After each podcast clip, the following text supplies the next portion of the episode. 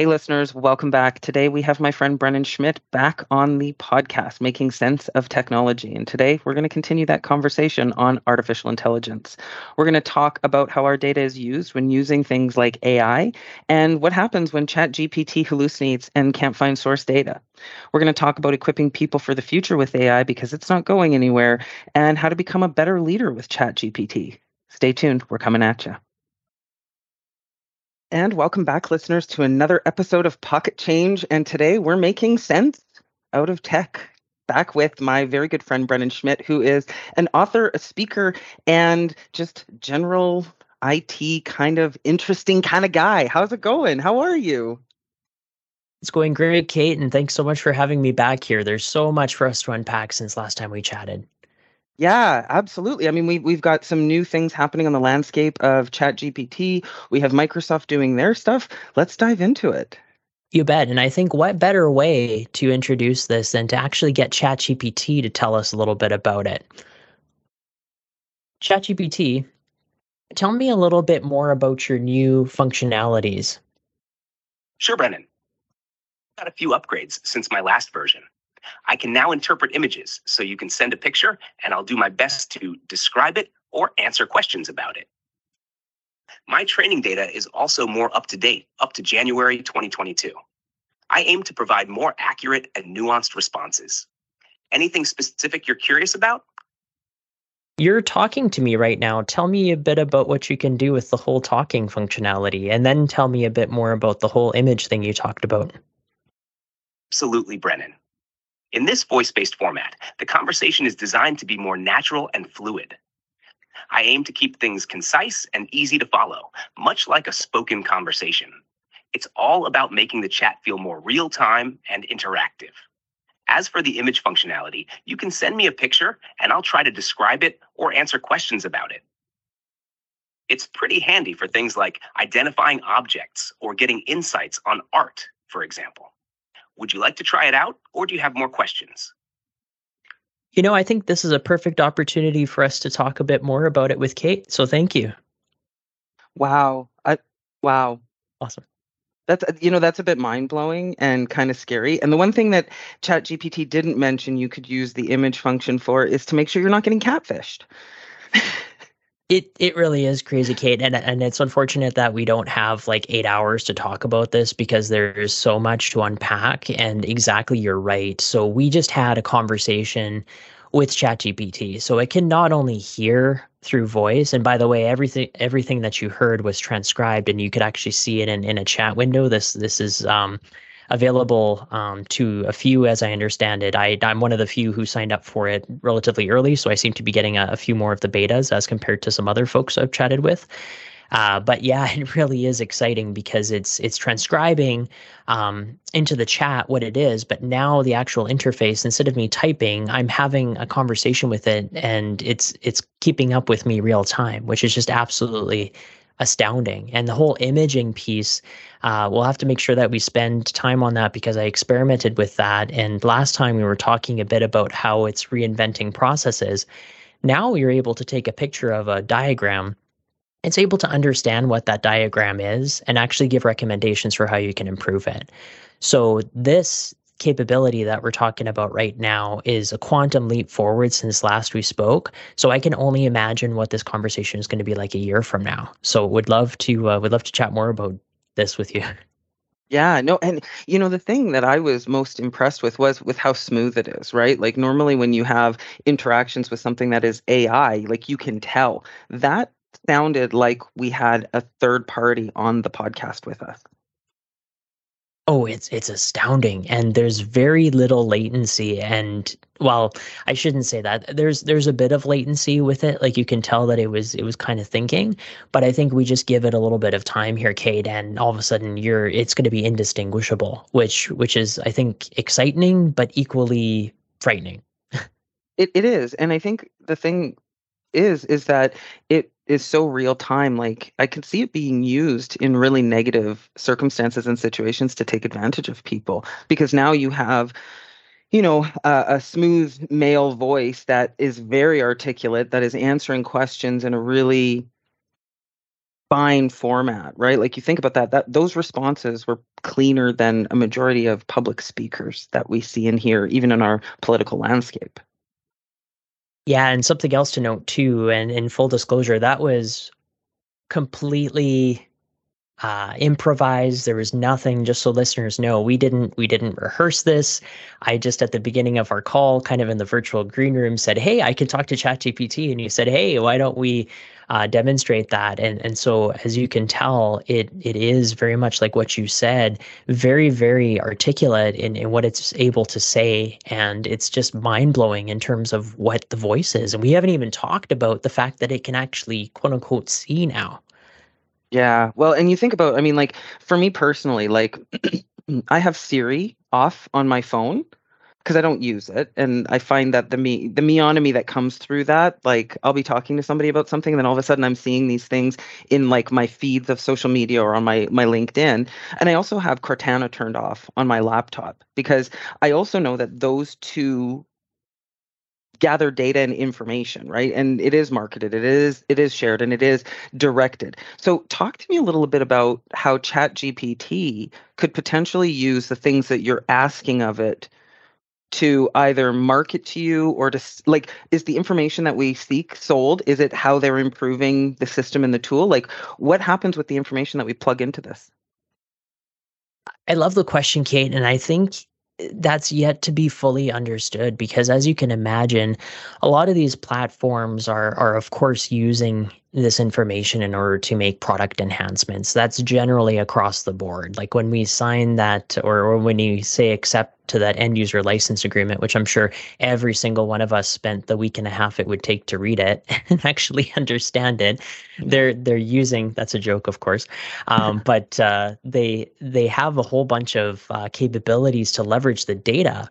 But to your question, perhaps the the, the fifty thousand foot view question that we might want to ask is if this is the new way of interacting with with search or interacting with with the way that we get information this is a very nascent area for advertisers to get on board in order to start getting some information in there to potentially be the next iteration of Google if oh, if you pay the right sum. A hundred percent we don't know and and then that raises its own questions right? Because then now your responses that you're getting are going to be influenced from advertisers. So now we've gone eight steps away from being able to go from let's say the bookshelf of the encyclopedia britannica and and open up the book. And by the way did you must remember that that set. It was the huge encyclopedia set. Yes Yes, my dad bought me one. Somebody knocked on our door and he was like, "Oh, you don't have vacuums today? You have got books? Cool. I'll buy those too." Right? So, yes. and and my my uh, parents ended up buying that set too and what was funny is i think unfortunately they stood in the basement too long and they got water damage but that would have been awesome to have in my apartment like that would just be an amazing conversation piece but all all uh, kidding aside here with with that reference to the encyclopedia is that even though you had and why I make reference to it is because even though you had that set of books at least the integrity was there and you could go to a mm-hmm. specific page. And even though it was outdated you could read for yourself and get a, an understanding of what the topic at hand was you fast forward to today and now what the equivalent of the google is depending on which search you're or which web page rather you're going to from the search engine now you have this sort of new frontier where you're being provided with information from multiple sources some of which may be influenced by advertisers. And to your question i think it's so nascent Kait that I think it'd be interesting to explore that uh, a, bit more because there's a whole bunch of ideas that I'm sure are circulating for folks in terms of what that might look like. Well, there are. And I think that even if you come back to, you know, take it back 10 steps to Wikipedia, Wikipedia is this thing that is, you know, funded kind of by users for the most part.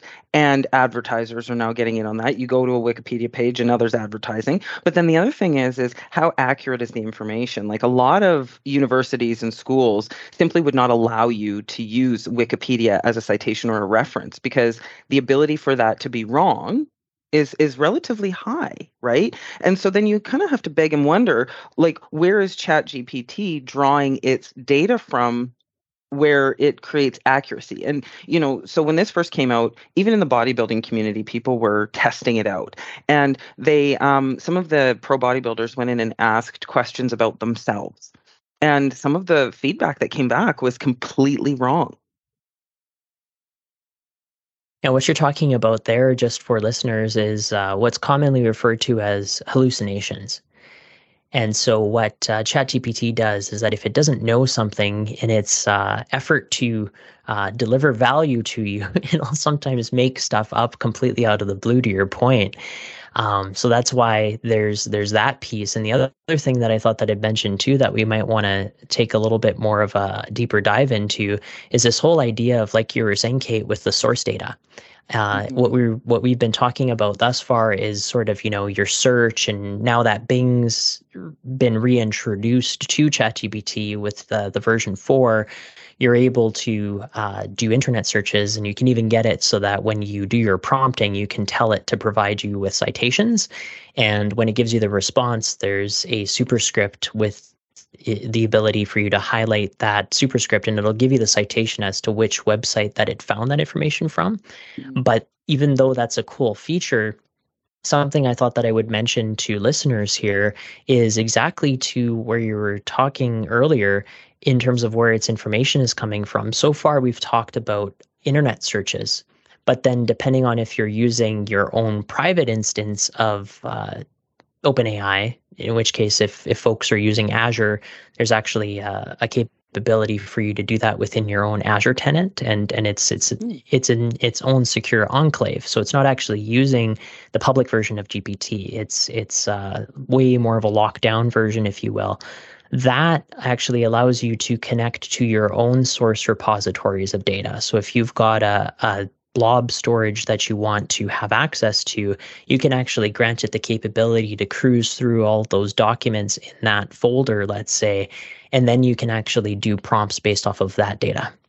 That is so powerful. Like, you know, I, I don't know if you've ever worked for a client where you've tried to do a document management implementation. It, it's enough to make you want to cut your own throat. And so, like, you look at like OpenText, for example. OpenText had like this crazy, you know, document management system that had all of these hierarchies and all of these different things. And it's like when we put our company together, one of the things we, we had a very long very long conversation about how we wanted to manage data. And what we ended up choosing was a data lake because you can just throw everything in one spot. We have a pseudo folder structure like we have like our business development separated from our marketing, separated from, you know, invoicing clients, for example. But when you think about running and operating within a data lake where you can go to the top part of your source and you can just plug something in for a search and it pulls the things back, that's one thing. But when you have something like this where you have an open AI that can actually scour your infrastructure and not just a SharePoint site, that is powerful.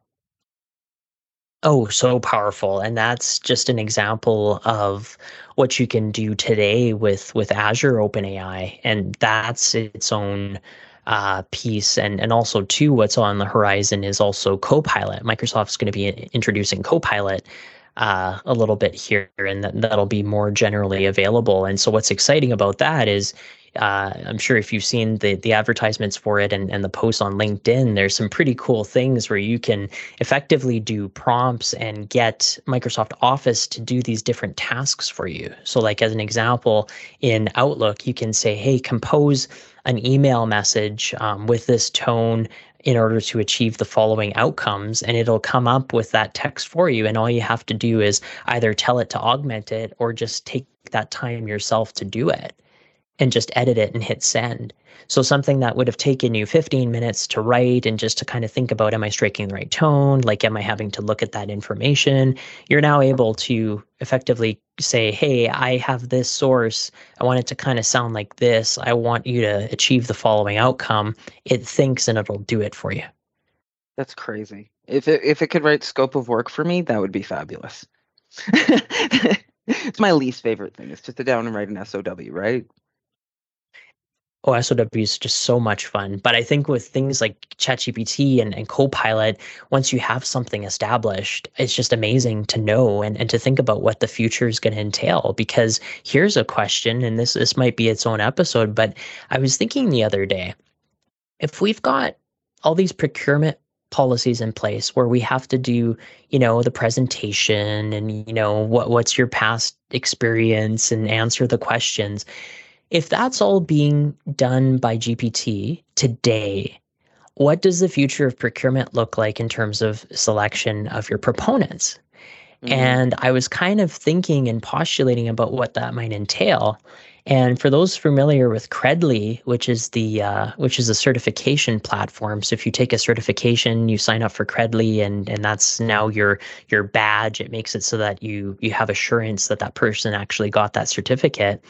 I'm wondering whether or not the future of procurement, actually, in light of all this generative AI, is to actually have some sort of qualification Credly equivalent, where now you have a list of clients that don't need to say who they are but they can vouch for you to say that they that you successfully delivered this this and this and now these organizations and maybe even these AIs are doing selection as to whether or not you're even qualified before you go to the next round just based off of competencies as opposed to content. Absolutely, because I think, you know, if you look at the current space of how procurement is done, oftentimes those credentials come in last because it's like, we're going to select you, we're going to do this, we sign the scope of work, and now you have to provide us all of the tickets. For example, let's think of a safety sensitive position in the field, you know, drilling, for example. Well, you you look at that and they have this thing called Comply Works, and ComplyWorks is where, or ISNet is where we as as consultants have to upload our insurance documents, this, that, and the other thing. Um, you know, as well as our credentials and and our, you know, do we have safe work permits and practices and things like that. So you think about that of putting that on the front end and allowing AI to actually select people to go to the next round. What it does, I think, is it streamlines your procurement process and enables you to actually vet the quality candidates right off the bat. And it's kind of poetic that, that we just made the transition to this talk about the process because let's not forget the fact that ChatGPT today, if you were to actually map out the current state process that we were just talking about, let's say you did a value stream map or something like that, where now you're saying, okay, so here's where the docs are. Usually takes me this much time to do that. And then here's the wait time. And, and now here's all the cycle time, what, whatever methodology you want to use now you can take a picture of that from your phone after a value stream mapping exercise, and you can say, Hey, Chat GPT, tell me what's going on. It'll actually read things for you and understand what's going on. That's like I, I tried it. It it is absolutely wild, Kait, because I, I thought to myself, because obviously you, you see things on the on the internet especially linkedin some of it yeah. you don't know is it hype is it real so i said okay fine I, am just going to go and, and do a search of, of this process from a website so i did i grabbed it and then I put it in ChatGPT and I and I said, "Hey ChatGPT, tell me um, this image that I uploaded. Use your advanced uh, data analytics capabilities to quote unquote see what's going on here." And it told me what was going on. And I said, "Can you suggest some improvements to this workflow and it actually came up with a list of recommendations. Wow. And so when you assessed those recommendations, what were your thoughts? They were plausible. I, I almost thought for a second that I had an analyst taking a look at things and compiling something for me to look at. Wow. Wow. That's crazy earlier, and if you think that's crazy, earlier you'd mentioned the gym. There's I haven't tried it yet, but uh, I can see this. I can see this working. But I've heard secondhand that some folks are doing this. You can take a picture of, let's say, a gym in a hotel, give it the picture for ChatGPT, and say, "Hey, ChatGPT, make a 45 minute workout for me based off of the equipment that you see here." Get out of here those are some use cases that I'm hearing. I haven't tried it yet, and actually, oh, I'm, I'm going to be traveling again here next week. But uh, yeah, I want to see if I can do that and see if it comes up with it. But there's just so many use cases. Like it's yeah. just, yeah. Well, and and I think that the thing is, is like we we we look at it through the lens of business. How do we progress business? How do we keep business safe? How do we keep business secure? But how does average Jane and Joe make their lives easier? Like we've got somebody who isn't in technology who has um, a handful of kids running all over the place, doing those kinds of things. How do you how do you recommend that individuals who are just looking to streamline or improve their time through the week or enhance their time, how can they use it? That's a very interesting question, Kait. And I think it's it's not just about optimizing the time. I, I think it actually is is something a lot uh, bigger picture than that. I think it's it's not just making people's lives easier. I think instead it's it's equipping them for what the future ultimately is going to entail. Mm-hmm. And I say that because as much of a convenience as it is today, I firmly believe that these skills are going to become a necessity for you to thrive in what's going to continue to be a very disruptive working culture and landscape. So if you can gain a better understanding of how prompts work and how being very specific about things works in your personal life, I think that will translate into an immense competitive advantage for you in the workplace. So now not only you're equipped to better do your job. But I, I would also imagine that that would also extend to you being able to share that knowledge with your team members so that they are like, oh, yeah, you know, this stuff actually can help me and it can make us better uh, collectively as a team. And this isn't something that we should necessarily see as 100% frightening. There's certainly some concerns there, but is there an opportunity for us to leverage these technologies in a way where now we're not spending all of this time doing all this administrative overhead and mm-hmm. instead, like let's say, for example, in healthcare, is there an opportunity now in healthcare that instead of being uh, burdened by all of this administrative overhead, that now instead of spending 15 minutes of doing documentation, that you now have the ability to do your your documentation with with all the care and attention and due diligence that you need. But then now that remaining 10 minutes could be put towards direct patient care. Mm-hmm. Like mm-hmm. to me, that's that's I'm I'm a firm believer that that we can get there if we do things right. But that to me is what I think signals better outcomes no matter what industry it is. Or earlier you'd mentioned safety. What happens if now all of a sudden that means that there's just more time for reinforcing training and just making sure that folks are, are complying with it instead of just saying, yeah. hey, we did the exercise of documenting it? Hmm Yeah, I think documentation is one of those things, I think, in any industry, right, where you can find a lot of value, right? And, and I really like what you said in terms of almost training ourselves to embrace AI because this is the way that the world is going. I mean, it, this is not slowing down. In fact, what we've just proven through, you know, our little mini series here is that it just is speeding up at a rate that we almost can't keep up with the, the innovation, right? And so, we we had a little bit of a, a touch on um, Bing and coming back into the landscape. How many different types of GPTs or, or AIs are available to the general public at no cost, whether we know we, we're using them or not. Like we know that there's ChatGPT, we know that there's Bing, but Bing, as we have always known it, or a majority of people outside of the technology space has known it, is a search engine. Yeah, and and that's the thing too is that there's so many of them that are that are available.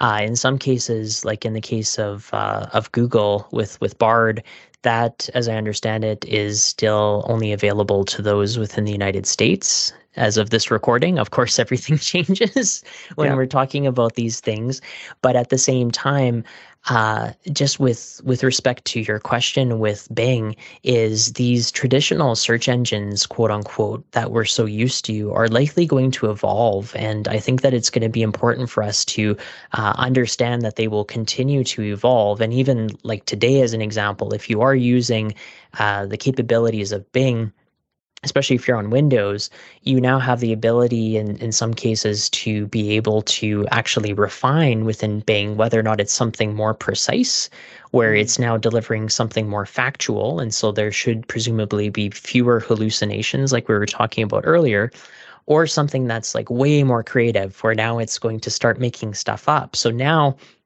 you have these tools as an example, giving you the ability to select what you're looking for and if at a high level, you're effectively giving it an instruction to say, here's what I'm looking for, which, if you imagine this on a spectrum being very, very specific versus very, very creative, now you have the ability to sort of uh, change the dials, if, if you will, through your prompts. So let's say if it is very, very creative, you can leverage the overarching creativity, but then through your prompt, through your prompts, you can then direct it in the general way that you want it to go. Hmm. Hmm. So that's where prompt engineering is just so so important. And I, I did a presentation uh, a little while back here for uh, f- for a professional organization, and I, I gave the example that uh, using ChatGPT as as an example and with prompts, if you think of giving a task to one of your team members before going off on vacation, so I want you to imagine this. So I'll just maybe come up with with an example off off the top of my mind here. But let's say you want to create an organizational change management strategy or something like that and you've had a chance to connect with a handful of stakeholders but let's say there's there's still some remaining so you type an email on Friday night at 11:59 p.m. and you say, "Okay, so we're doing this OCM strategy. Dear team, we're doing this. We interviewed so and so. We're going to be planning on interviewing so and so, looking to come back in a couple weeks time to pick back up on it." Send. There's a few important details missing here. Mm-hmm. If you think of sending an email like that with few details, that leaves your team guessing what it is that you want as opposed to equipping Mhm. them with the specific details and perhaps more importantly the what you're looking to get out of it in terms of the outcomes as opposed Outcomes, to yeah.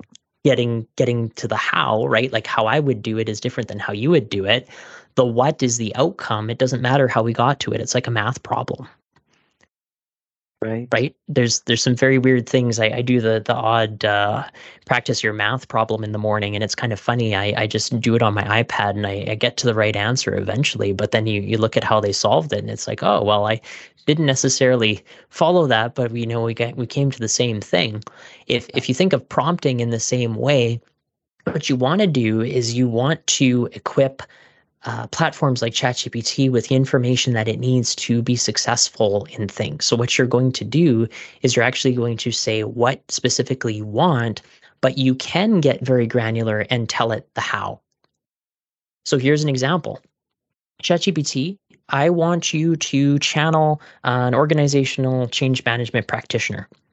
I need you to come up with an invitation for an upcoming workshop, and I want you to give me a draft hit enter. It's going to come up with something. If you do enough of those, you start losing track of who you ended up inviting. So, what if now you have the ability to, at the end of doing all your drafts in the same context, say, Hey, I want you to pull together a table of all the different audiences that I just came up with and put the status as open, hit enter. Mhm. It will presumably, if you did it right, populate a table for you automatically that you can then send out to your team. Wow.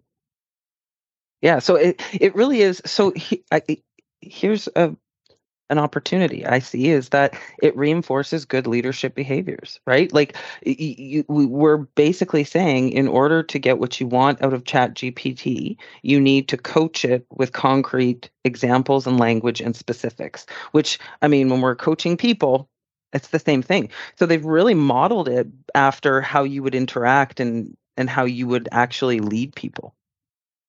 It's very exactly.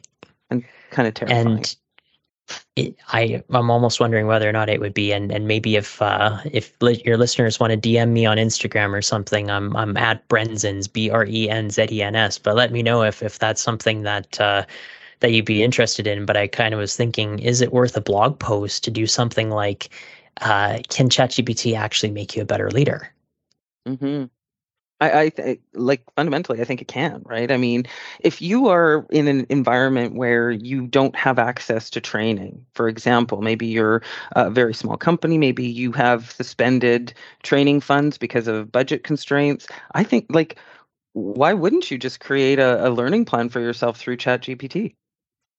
Oh, exactly. And it knows what that is, right? And especially if you've got access to Bing, if if you're paying, and by the way, if, if folks are wondering like what, what's the difference between ChatGPT free and and uh, and paid, the uh, the TLDR or the too long didn't read is is this. If you're getting the the free version, you're kind of getting what, what you pay for, which is a little bit less of a capable uh I guess platform to do all the cool things.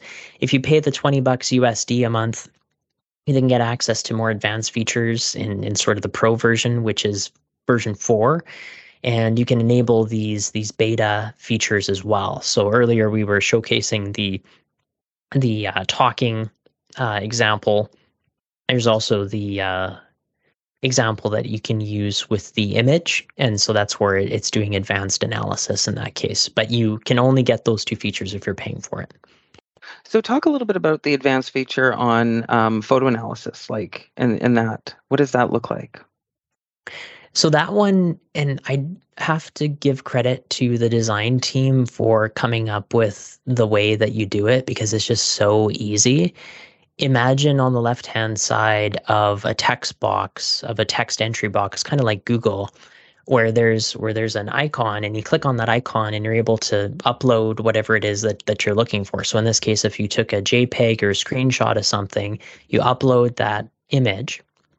And then what you do is you in the prompt in in the actual uh, typing window, if you will, or in that component, you say, hey, I'm going to give you an, an image here, and here's the specific things that I'm curious to know about. Tell me about it, and then hit enter. It goes ahead, it uploads that, it does whatever sorcery it does in order to cruise through the image, and then it gives you the text output of what it is that's going on. So back to that example of the gym, it'll presumably say something to the effect of, Hey, I'm sensing that this is a picture of a gym. I notice that there's a squat rack. Um, and if you want to do any sort of squats, here's, here's, I, I maybe did or didn't see a barbell, but if you can find one, like, you know what I mean? Like all the yeah. stuff that you and I would, would kind of look at in the gym, that's kind of what it's looking for itself, but it just has this weird sorcery where it knows what that is. Wow. So when we think about like the forward look, what are some of the trends or some of the things that you're seeing or hearing about that are maybe coming down the pipeline for this like because this is an ongoing continuous improvement project, right? And when we think about chat gpt when we think about ai what are some of the things that people should be ready to see come down the landscape i mean like this podcast is a great example of how we're helping other people learn how to live with the change of advanced um, you know insights and things like that that are coming through these these programs I think it really comes down to what we were talking about earlier, which is the sooner you can lean into this, the better, because this stuff is not going away. I'll repeat that. This stuff that we are talking about today is not going away. If anything, it's only going to become increasingly more disruptive. And it's either going to be increasingly more disruptive in a good way or a bad way. And the jury is very much out in terms of what that looks like. Because to your point earlier, I think it's very important for us to recognize that there are clearly some inherent risks in the technology that's being rolled out here. And that's why I think it's just so fundamentally important for us to talk about guardrails, to talk about what's going into the system and what it's being exposed to because if you look at the data sets that that it has access to there is the risk of bias Mm-hmm. And then on the other side, there's also the risk of using these capabilities in a way that could influence, let's say, elections or that can influence people's decision making. I think last time we were chatting a little bit about that last time, but with so much of that coming to uh, light here, especially as as there are election cycles coming through, that certainly is is a huge consideration in terms of what these technologies could potentially do to influence what we're exposed to. Well, and I mean, you saw that even in previous elections. You saw that, but but those were very human-driven campaigns, right? That were influencing and impacting how people saw leadership in in their country. So, when when you think about that, I mean, we know we have a federal election coming up here in Canada very soon. We have a federal election that's going to be happening in the United States. I mean, the the continent itself is relatively um, ripe for the picking in terms of people using it the wrong way. I mean, you think about it. I mean, like a smear campaign used to be people throwing mud at each other on radio ad campaigns. What does it look like now with AI in the mix? Well, and I think only time's going to tell in terms of what that looks like, right? Because also too, I should mention as well that in ChatGPT's case, and and you've got examples too with uh, with other platforms where you're actually able to create artificial images and it's using this thing called DALL-E. And so I did that for uh, for a professional organization that I presented um, to the. Uh, I think that was a couple weeks back now, but it was pretty interesting because what I did is I showed a, a fake image of a provincial legislative building and ended up putting mountains in the background of it. And what was interesting is that it knew what the legislature looked like, um, but if you looked at it close enough, it's just like, well, this isn't photorealistic because this specific geography, they wouldn't have mountains. Mm-hmm. It's it's in the middle of the prairies. So um, it, it's smart enough to know that without Photoshop. So now, if you think about what that looks like for videos and for all that other stuff, we're seeing a lot uh, coming to light here in terms of how that can be used and what kind of safeguards might need to be in place to show that that was manipulated media. And now all mm-hmm. of a mm-hmm. sudden you have people questioning whether or not uh, that was used by AI or whether or not it was true. So I think, um, and and again, not not to go down a uh, dark and gloomy sort of uh, talk of of this, or or, or get folks uh, uh potentially uneasy about this. But at the same time, I I think uh, I certainly think that it's very, very important to talk about the potential downsides of this so that we can collectively look at what kind of guardrails we might want to have in place uh, to prevent stuff like that because ultimately it's it's for our collective future. It is. And so when you think about somebody who's learning about AI, who's leaning on this podcast to gather information, maybe uh, resolve some fear around it, what have you, or maybe just to learn what are some of the things that, with these new advancements in AI, particularly when we think about the visual side um, and the video side? Because I mean, like we just heard AI talk to us. You know, how do people decipher what's true and what's not? That's a very interesting question. And I think I'm one of those weird people that likes to read a whole bunch of different books, and the thing that comes to mind is uh, I had an opportunity to read some some good old spy books, right? You know, and and I think of tradecraft, right? You know, the the stuff like uh, dropping something in the park and then all of a sudden there's a chalk mark on the bench, right? Like it's it's all that stuff that you kind of laugh about and you're like, oh, this is kind of the spy versus spy. But when you read about that, there's something intriguing to me in that there's some things that are old that are very much new again. Mm-hmm. And in the context of artificially generated voice, to validate that you are who you say you are, maybe it might make sense for business leaders to say, hey, if I'm going to be talking to you over the phone and if I can't see you, and if you're asking me to do something that's out of the ordinary, Perhaps when we saw each other face to face, there's a specific set of words or there's a word that you can ask me about that will only be known to us. Mm-hmm. And then mm-hmm. you'll know that you're actually talking to me. If it's written or if it's documented in any way, shape, or form electronically, I think all goes out the window. But if you go old school here and talk to somebody and commit it to your memory, at least that, as far as we know, hasn't been tapped by AI. Yeah. Not yet. Not yet. Not yet. And that that comes with our microchip that they're going to implant in the next 5 years.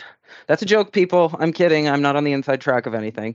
But so but what about video, right? And I think about I think about our I think about like our election cycles that are about to come up and we've already got some mudslinging happening across both borders like where people are kind of at each other's throats. I think that's kind of standard for the course these days with these tactless dorks. But when we think about um, seeing something on social media or seeing something on an internet page or um, even something that we might see on television or a streaming service or whatever, how do you decide that what you're seeing is actually what is representative. Like, I mean, I guess there's the old critical thinking of going back and cross referencing, but if it's somebody who's telling you kind of fibs about somebody else, that's not going to be documented anywhere. How do you decide that that's actual information? And I think that that's really where, if we were to bring this back to potentially small and medium sized businesses, larger corporations who are listening in here, I think that's really where you can lean into your communications professionals to just mm-hmm. really amp up what you have available on your website. Because if you can make that website uh, stay up to date and available to things like ChatGPT so that it can mm-hmm. be searched, I think that'll certainly help your message. But I think the the broader question perhaps is how do we collectively encourage critical thinking. And I, I think the answer to that is for us to actually start talking about this in a very measured way and doing so in a constructive way because mm-hmm. what you often find at least in my view today is that when you start talking about misinformation and disinformation uh, it seems to be sort of you know snorville and you know I, I, I know what this stuff is and we don't need to talk about it but I, I kind of politely push back and say well no actually we should because the sources of information now that we have access to are becoming far more concentrated and now they're becoming in some cases a single pane of glass. How do we condition ourselves to go to the source and, and almost poetically go back to that notion of the encyclopedia britannica and at least saying that hey at least i know that there's a source and i can then read other chapters in this so as an example, let's say if if the company ends up putting out some sort of a news release in their position on things, then great, you've consumed the news release and have seen the position of uh, of the organization. Now, if you know that there's other actors that are involved, now that's your opportunity to potentially go through what their position is on things it's no different than writing a research paper. There's going to be different perspectives and, and views that, that you research with this stuff. And that's perhaps something that we're going to have to do manually as opposed to getting the AI to do it for us. Mm-hmm. Yeah. So basically, having personal responsibility in what you're choosing to believe in, I think, is really the high and low of it. Is is you know if and and I tend to not believe that anything that I'm reading is really accurate. Like I I I am of the mind that everything is generated by AI right now, and it's my responsibility to decipher what's the actual truth and what's not, right? Yeah. And I think that that's the other thing too is that it, it all comes down to integrity because I, I know that in a lot of cases it's very, very easy to take a transcript of something and have ChatGPT create a let's say a blog post or something for you, right? Like it's very, very mm-hmm. tempting. And we know that these things are being used. And, and that's not to say that that isn't uh, a bad thing, right? Like it's it's good because it, it saves time. It makes it so that you can you can deliver some really, really stellar uh, quality material. However, if, if we think back to that math example before, as much as I hated it, at least I knew that if I was showing my work and I was getting to the results and I was getting very, very frustrated, there was something satisfying about actually solving the equation and and knowing that I did that myself. Mm-hmm. So it's almost like if if we're thinking about post-secondary institutions in particular, I think that they're seeing uh, a huge uptake in this in this technology being adopted, perhaps for all the wrong reasons, which is mm-hmm. really to make it so that it's less time spent on essay writing. Which begs the yeah. question: How much longer are we going to be doing essays to prove people and comprehend things? Right. So again, it comes down to disruption, and I think that we're going to have to force ourselves to start asking ourselves to to reevaluate what's going on. Absolutely. And I think that again, we if we bring it back to even like the marketing and the procurement aspect of it as well, I think that there are plenty of opportunities inside of that as consumers to take advantage of that, but I think that there's also opportunities for us as consumers to be taken advantage of. And a really great example of that is um, you know when i did my compressed mba i did it last last year with uh, university of british columbia and we had a capstone. And we were put into groups to do this capstone and we were doing a case study on westjet and we had to uh, you know they gave us all of the parameters that we were to work within and then we had to come up with a way to solve a problem for them. And so you know i mean the airline industry coming back from covid really had seen a very significant decline in business travelers. They had seen uh, a decline in leisure travelers. Uh, they had a decline in almost every aspect. They couldn't find people to work below the wing all of these different issues hr issues you name it right and so my group was full of technology people. And so it was myself um, and a couple of other folks, one lady from around from England, um, and a guy who's, you know, a Google implementation guy at like a platinum level. So we actually went after their chatbot, Juliet, and we said we would use their chatbot to highlight all of the touch points of where you could actually link someone into another service. So, for example, we know that your flight's leaving at this time. Juliet would send you a reminder that it's going to go. Right? iPhone kind of does that if you have your passport or your pass in your in your wallet, things like that. But then it would be Juliet would schedule your Uber and if your flight was delayed juliet would confirm with your uber and change that time would you know check with your hotel, do all these different things. So what we ended up doing was we actually highlighted this thing called the leisure traveler, the business leisure traveler, the person who can work from anywhere.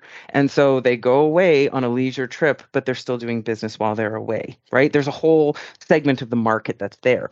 But the whole core and focus of it was using Juliet, their chatbot. And WestJet was the first one in Canada Aviation to use a chatbot. And I don't think she's experienced very many upgrades, but I mean, that's a really great indicator of how AI has come and where it can go, right? Oh yeah, and especially that single pane of glass, and Yeah. by that I mean just a single single place that that you look. But if you look behind it, there's a whole bunch of other sort of you know threads that you can pull on.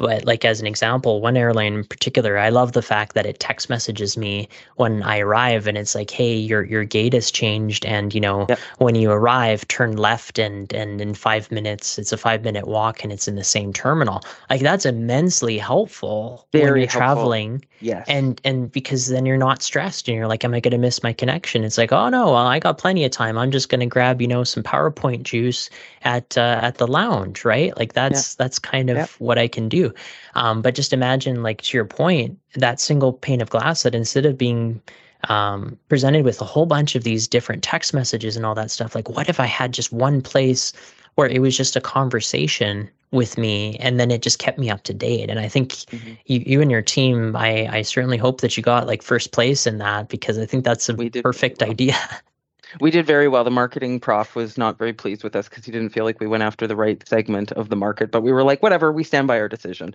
because it's a it's a market that's untapped. But in, in addition to that, and I, I'm pretty sure I know which airline you're talking about because they're one of my favorites as well. They have the the most amazing app. Uh, you can track your luggage. It tells you if it got on the plane. It has all of the touch points because my luggage has been lost a couple of times. Um, you know, but I think those are really, really great examples of how AI is a facilitator, whether it's in business or whether it's in personal or whether it's in leisure.